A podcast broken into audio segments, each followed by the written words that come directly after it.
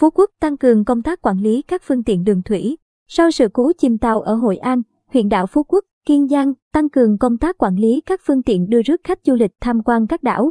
Để tăng cường cho công tác đảm bảo trật tự an toàn giao thông, đặc biệt an toàn cho giao thông đường thủy nội địa, các phương tiện đưa rước khách tham quan du lịch, Phòng Quản lý Đô thị thành phố Phú Quốc, tỉnh Kiên Giang đề nghị Ủy ban Nhân dân thành phố chỉ đạo Ủy ban Nhân dân các xã, phường và các lực lượng chức năng tăng cường công tác quản lý, kiểm tra, kiểm soát bảo đảm đúng theo pháp luật quy định. Cơ quan hữu quan sẽ kiên quyết xử lý các phương tiện vận tải thủy, trong đó có cano, bo bo, ghe máy đuôi tôm chuyên chở. Đưa rước khách tham quan các đảo không đảm bảo an toàn, thiếu chứng chỉ chuyên môn, không đầy đủ các thiết bị, dụng cụ cứu nạn, cứu sinh, tăng cường công tác phối hợp với trạm biên phòng, cảng vụ thủy nội địa để kiểm tra các phương tiện thủy nội địa vận chuyển hành khách tham quan du lịch. Tuyệt đối không cho xuất bến khi chưa bảo đảm an toàn theo quy định pháp luật. Theo thống kê, thành phố Phú Quốc hiện có khoảng 30 phương tiện thủy nội địa hoạt động vận chuyển hành khách tham quan du lịch quanh các đảo, câu cá và lặn ngắm san hô,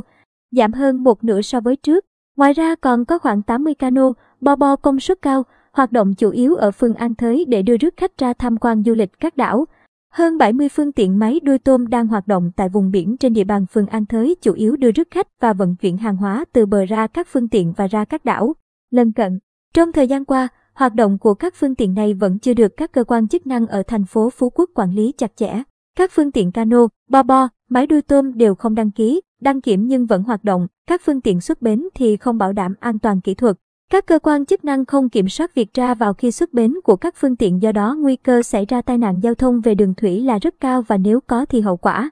sẽ rất nặng nề. Theo đánh giá của Phòng Quản lý Đô thị thành phố Phú Quốc, hiện nay các phương tiện đưa rước khách tham quan du lịch trên địa bàn phường Dương Đông không có bến đón trả khách đúng quy định. Chỉ sử dụng tạm tại bờ kè công viên Bạch Đằng đón trả khách và không có đơn vị chức năng kiểm tra, kiểm soát.